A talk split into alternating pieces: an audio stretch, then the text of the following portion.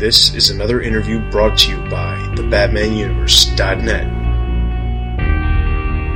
Uh, this is Stephen Hill, game director on Batman Arkham Asylum. Hi, this is Libra Mayo. Hi, I'm Brandon Vietti, director of Under the Red Hood. Hi, this is Gail Simone. Hi, this is James Tucker. Hi, I'm Dan Jurgens. Hi, this is Bruce Timm. This is Michael Jelenic from The Brave and the Bold. Hi, this is Andrea Romano. Hi, my name's Dan DiDio. Hi, my name's Clayburn Moore with the CS Moore Studio. Hi, this is Jim Lee. This is Kevin Conroy. Hey, it's John DiMaggio. Hello, everyone. I'm Batman, and you're listening to my podcast.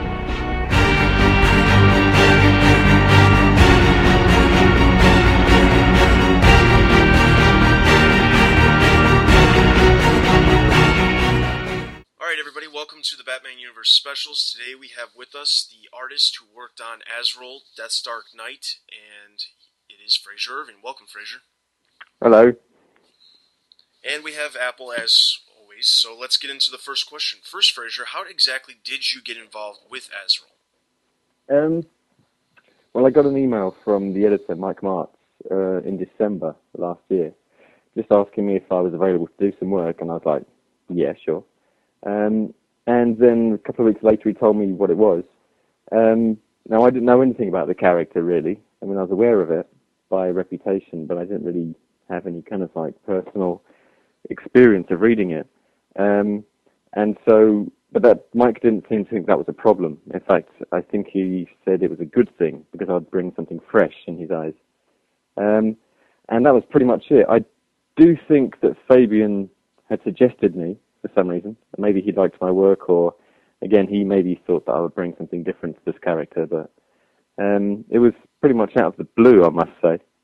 Um, it wasn't like I was bugging them for work or anything. Just these things kind of happen this way for me. I just I'm just sit down, minding my own business, and then someone throws either Iron Man or the X Men or Batman or Azrael at me, and uh, that was it basically. Cool. Well, speaking of Fabian, did you did you work with him directly? Um, I got like it's, it's kind of weird. He'd written the script with me in mind. Uh, well, from what I could tell, because a lot of the stage directions had been addressed directly to me, and he was certainly aware that I was um, un- unfamiliar with the character.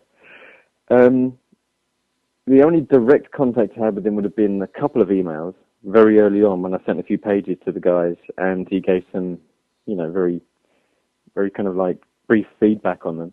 But apart from that, no, I, I'm, I was pretty much left to my own devices. I mean, um, generally speaking, if I'm working with a writer who's got like lots of projects on the go, we only like share a few communications at the beginning, and then from then on, it's just me and the editor and the clock. And that's about it. what was your overall feeling of the story based on the scripts when you first got them? Oh, I thought it was pretty good. It was interesting. I mean, like I said, I didn't know anything about the character. This John Paul Valley guy, I'd never heard of before.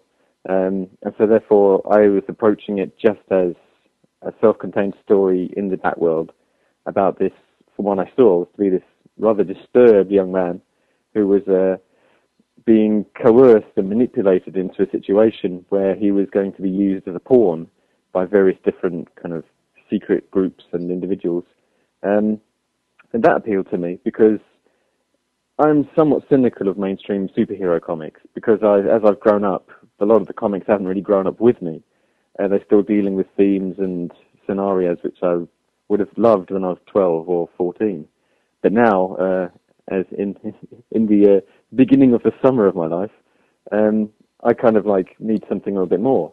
And this script did deliver that because the the character was he wasn't an anti-hero for, to, per se, not like Wolverine, who is, you know, a, a very archetypal anti-hero who's very violent and is the best at what he does, yet somehow seems to be doing the right thing. Um, this new Azrael did seem, especially if like you read issue three, does seem to have a dark side to him, which is almost the equal of like the good side. Like he's like a guy looking for redemption, um, yet he isn't doing it in a puritanical way. He's not Solomon Kane, for instance, you know. Um, and I thought that was uh, far more in keeping with like the way I view the world around me. There is no such thing as good and evil. There's just shades of grey. Uh, and I thought the main character, Michael Lane, was definitely a very grey character, slightly dark grey maybe. but um, that kind of moral ambiguity was very appealing. Um, and also, I liked the fact that there was very little involvement from the rest of the Bat world, apart from the occasional appearance of Nightwing and some of the other supporting characters. Most of this was all about Michael Lane himself and the other weird individuals that relate directly to him. Well, a lot of fans might not know is that you actually did two issues of Robin in 2006. Mm-hmm. What do you find most fun about drawing the legendary characters from the Batman universe? Um, there's a huge problem with drawing legendary characters with me because it's like um, it's like a it's like a song, for instance. The first time the Beatles would have sung uh, "She Loves You," it was their version. There was the definitive version back then. Then, 30 years later, if a hundred different bands have done different cover versions of this song, there's only so many different ways you can sing it before you get you start repeating what other people have done, or you start going too far away from what the original song was about. Um, I feel the same way with like legendary characters like Batman or Superman or the X Men, because so many people have put quite extreme spins on these characters. It's difficult to kind of, especially if you're only doing like one or two issues, it's difficult to really invest and reinvent and imbue them something different. Um, without kind of like treading on old territory or in some cases going too far away from the original character. Like for instance, I I was a huge fan of the X-Men back in the day, and I, one of the things I liked about Wolverine was that he was like five foot tall. Um, and then when I came back to comics, like in the beginning of, the, of this century, um, I noticed a lot of artists were drawing him like seven foot tall, and I thought, okay, if ever I have to draw any of these characters, I have to be very wary of what they're about. So when I did Robin for those two issues with Klarion, Klarion was the star. Robin for me was he was he was like a, a supporting role, even though it was his comic book. Um, and I I based my designs on that and my the way I interpreted his character, um, pretty much on what everyone else, what I think it was Freddie Williams III was doing uh, at the time, um, I didn't want to kind of take it too far away from what he was doing, which would alienate readers. Um, and the same with Nightwing. I looked at the current comics that um, have been sent, the uh, the Battle for the Cowl books, the um, the Resurrection story, and I, I tried to basically stay as close as I could to that without doing anything radical with it. If I was to draw uh, a longer story, a far more involving story with one of these legendary characters, where I was allowed or, or even encouraged to do something new with it, then it would be more interesting. Because then I mean, I was really, really taken by Frank Miller's Dark Knight when he did that way back when, because that was so different to what I'd seen Batman as before. Um, it would be nice to have that opportunity, but like I said, five pages in a three-issue series, there's not really that much opportunity to kind of go crazy. So uh, I'm very wary of tackling those characters because if I can't make them my own, then it kind of feels awkward. Do you know what I mean? Yeah, exactly. Now, you mentioned being an X Men fan when you were growing up. Were you a Batman fan while you were growing up as well? I certainly read a lot of Batman. Um, I used to get the black and white reprints over here, um, and so therefore I was exposed to stuff which was often about ten years old. So when I was reading Batman, it was all the Neal Adams stuff, which I really liked.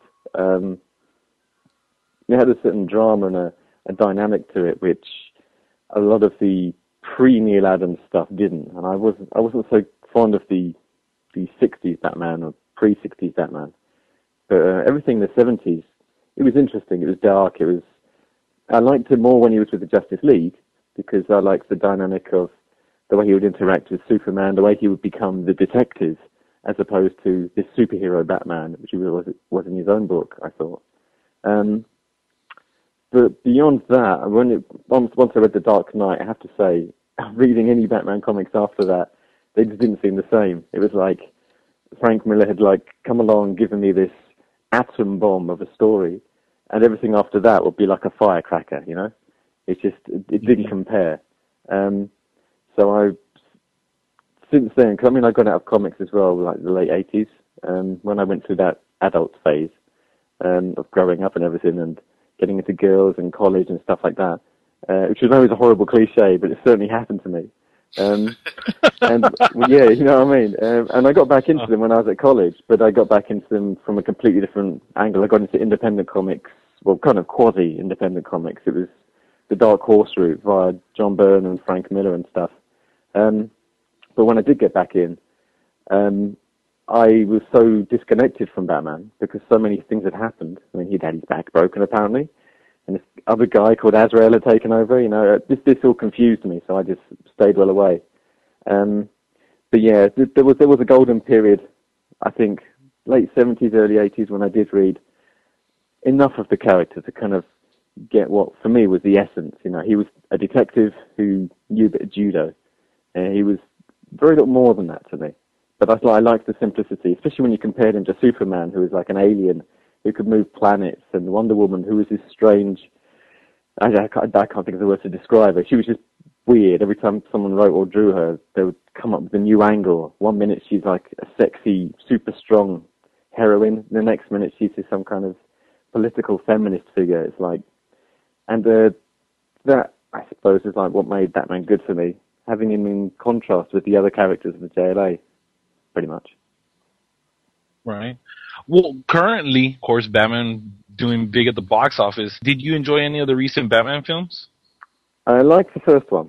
The Batman Begins, I thought was a superb movie. I thought that really did, for me, it really, it got away from the Biff Dan Powell of like, you know, the 60s TV show and the Michael Keaton movies. Of, like, when I say Michael Keaton, the Michael Keaton and uh, Val Kilmer and George Clooney movies. Yeah, I thought they they kind of missed the point totally. It was like it's it's almost if I can imagine in the uh, in the boardroom of whoever was producing those movies would use the term comic book as a very derogatory term and say that these stories cannot be taken seriously. When Batman Begins came out, I thought, thank God, someone has actually had the stones to kind of actually deal with some of the more plausible aspects of this character. You know, my favourite scenes in it were the very early ones when uh, Christian Bale was as Bruce Wayne finding himself, and I thought that's what grounds the character. It's not the costume, it's not the utility belt, or the fact that he you know runs around at night in a cape. It's the fact that this one man was completely driven and almost obsessed um, with getting some kind of revenge upon people who he'd never met. You know, it's like a a madness in some respects. And I thought that the way they dealt, dealt with that visually, it it was a very a very solid movie, and also the pacing of it was beautiful. The the resolution, the fact that my favourite scene, uh, second favourite scene, and the whole thing comes right at the very end when uh, Wayne Manor has burned down, and uh, even though his relationship with his girlfriend, whose name I forget, who was replaced by a different actress, I believe, um, in the second movie, uh, right at the very end, the whole house is burnt down, and their relationship has been destroyed, but they still walk away hand in hand because obviously they've known each other for so long, you can't just turn your back on that kind of thing. And I thought that was a very human reaction to the situation, which is rare in a lot of superhero movies where the characters behave almost like vaudeville actors. You know, if there's love, it's fiery passion, and if there's hate, it's kind of deep burning hate, and if two people fall out, then they never speak to each other ever again. And Batman Begins dealt with all those issues on a far more plausible way, I thought. Having said that, I, the second one I thought was a bit, um, even though everyone raved about The Dark Knight, I was uh, a little less impressed. I thought the it was a bit bit more wham bam thank you man. There's a bit too many few too many explosions, too many set pieces where people would come up with cool lines and then punch each other. It was beginning to regress back to what I thought was destroying the whole superhero genre, which was, uh, as far as I could see, slowly becoming little more than a computer game, where the the main themes of violence, violence, and people kicking each other violently. Um, there's some good bits about it, but when you compare that, when I compare it to Batman Begins, I thought it was the inferior movie. And just a shame that Heath Ledger died because I thought he really would have taken the Joker somewhere really cool if he'd given the chance with a couple more movies. But you know, c'est la vie. Your art style reminds me of uh, the little bit earlier when Jim Lee was drawing Deathblow. Like, what type of style do you prefer to use when you're drawing your comic books? That always depends on the story. Um, and this is something that has caused a lot of editors a lot of problems I know over the past. Um, in fact, even as recently as this year, a certain editor from a major publisher asked me to submit some sample pages based on one of their scripts so they could see what style I was using currently.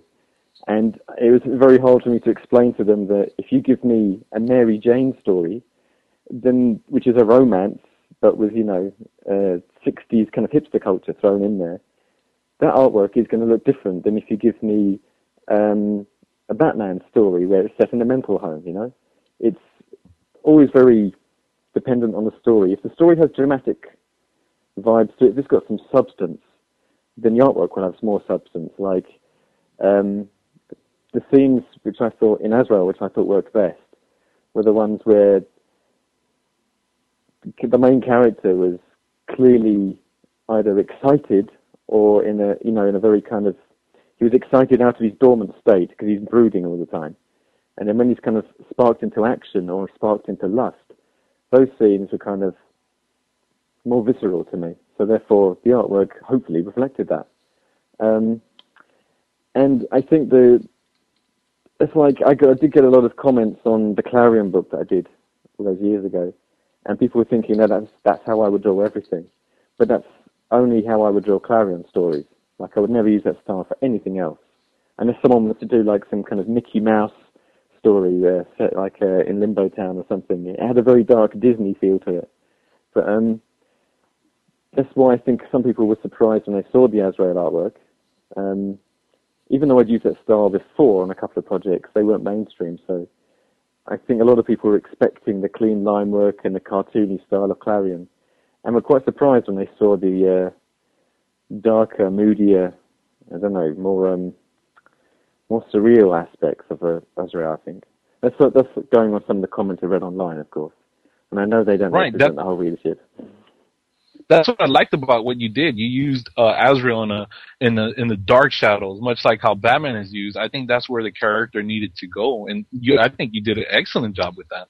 Oh, thank you. Yes, yeah, specifically because it was, it's it's not like you said earlier. It's not part of the main story. It's like Azrael is its little part of the Batman universe, and without you know, just with the occasional appearances from the supporting cast like Nightwing in number three and Oracle showing up, it's it's its own thing and it works because even the way the script was written, it, it's a darker tone and it needs to be like that.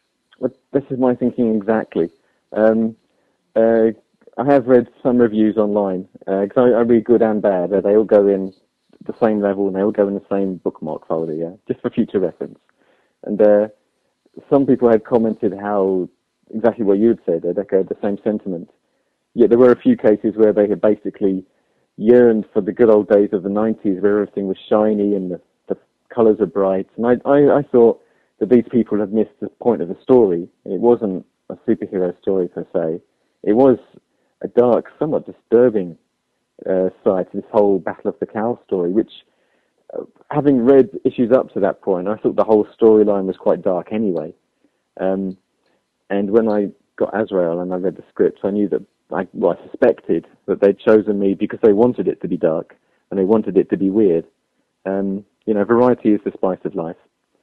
Um, of course, the problem with this means that uh, uh, the next jobs I get or the next jobs I might be up for is a strong possibility I might just get pigeonholed into, you know, uh, the dark, mysterious stories, whereas deep down inside, you know, there's a burning, bright, happy story just aching to come out.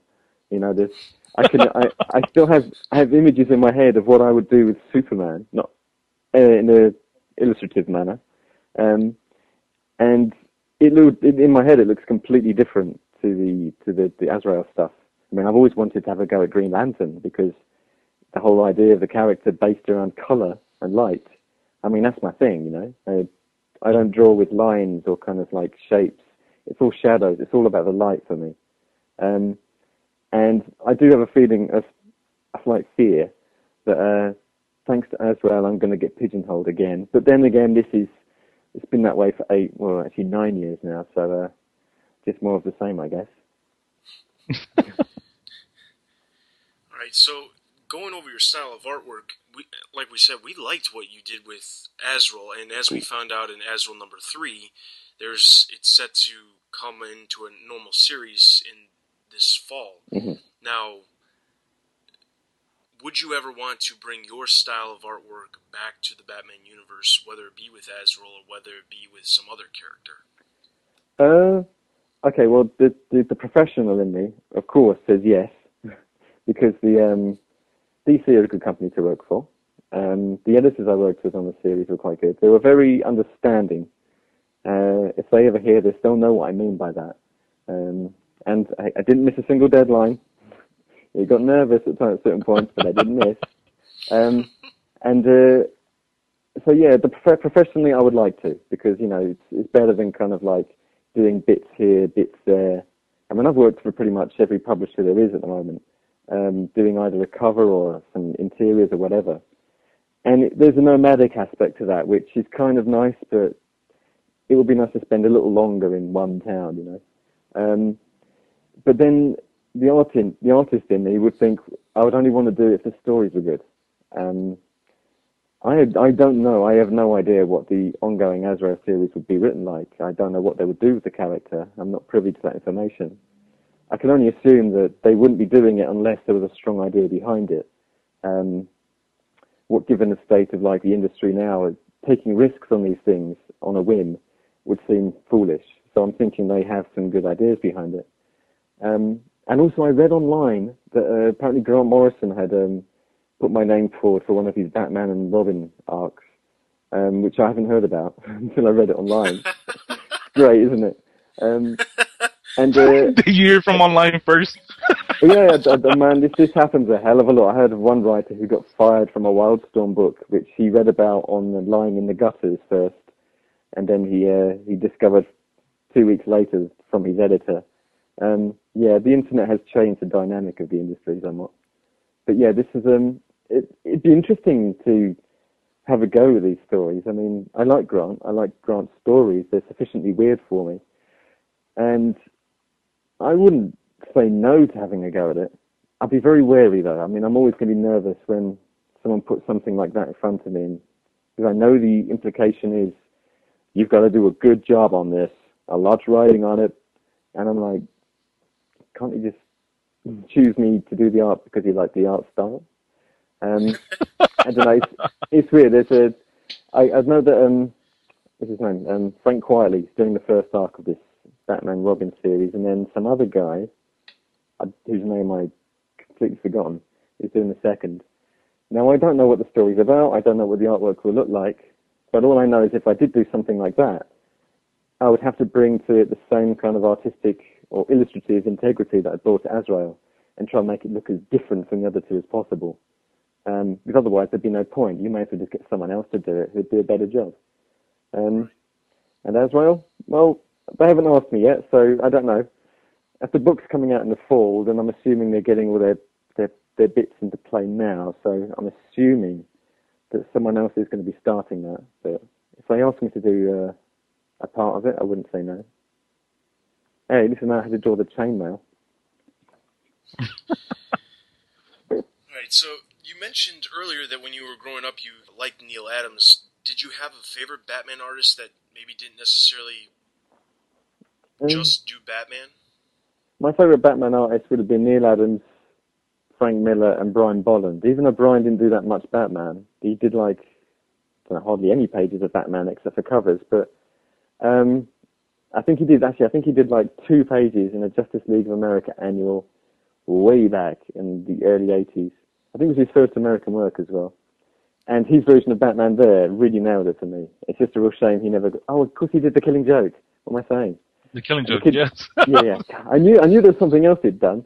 Um, but yeah, the Killing Joke was yeah, that that kind of nailed it for me for as Batman artist to go. I mean, I like Brian's work anyway, um, but I thought his take on Batman was really good. And I know that he's a huge Batman fan, and uh, I I kind of did a lot of work on a character called Judge Death a couple of years back for 2000 AD in England.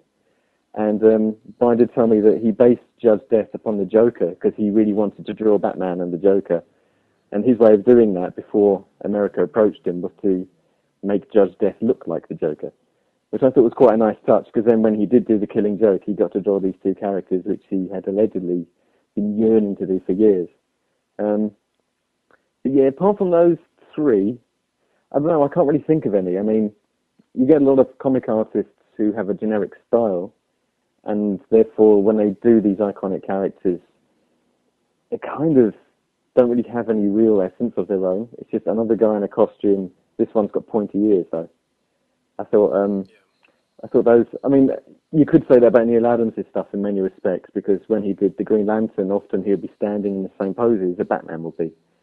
But the reason I like Neal Adams' work on Batman was the way he would his storytelling was so different. He was a, he brought a dynamic to it. Um, but Brian and Frank definitely were the the two I thought kind of really made Batman their own. They really got into his costume. Um, I've seen some illustrations done by um, who's the guy who did the Maxx? Sam oh, Kieth. Sam Kieth. Yeah, I've seen some illustrations Sam Kieth has done of Batman, and I see that and I think, well, okay. And uh, also Bill Sienkiewicz, some of his illustrations, I think, if I could find the Batman comic book of his, I know he's done some, but if they've, never really moved me because the stories weren't particularly good, in my opinion. Um, but if they got you know a really good writer behind them and were allowed to kind of really explore, uh, I'd, I'd, totally buy that in a second because I'd be interesting to, interested to see how they would try and claim Batman for themselves, which I think again it goes back to the earlier question about drawing iconic characters. It's like I think the best way to get the most out of a character is to allow a creative team to really stretch it and push it as far as they can go, or as far as they're allowed to go legally. Um, instead of like, you know, just playing it safe and emulating what went before them. Which I have to say, I do see that an awful lot, and I've seen that ever since the 80s, you know, ever since kind of comics kind of came back from that particular slump. Um, there's been a lot of, uh, you know, let's cash in on what went before kind of thing.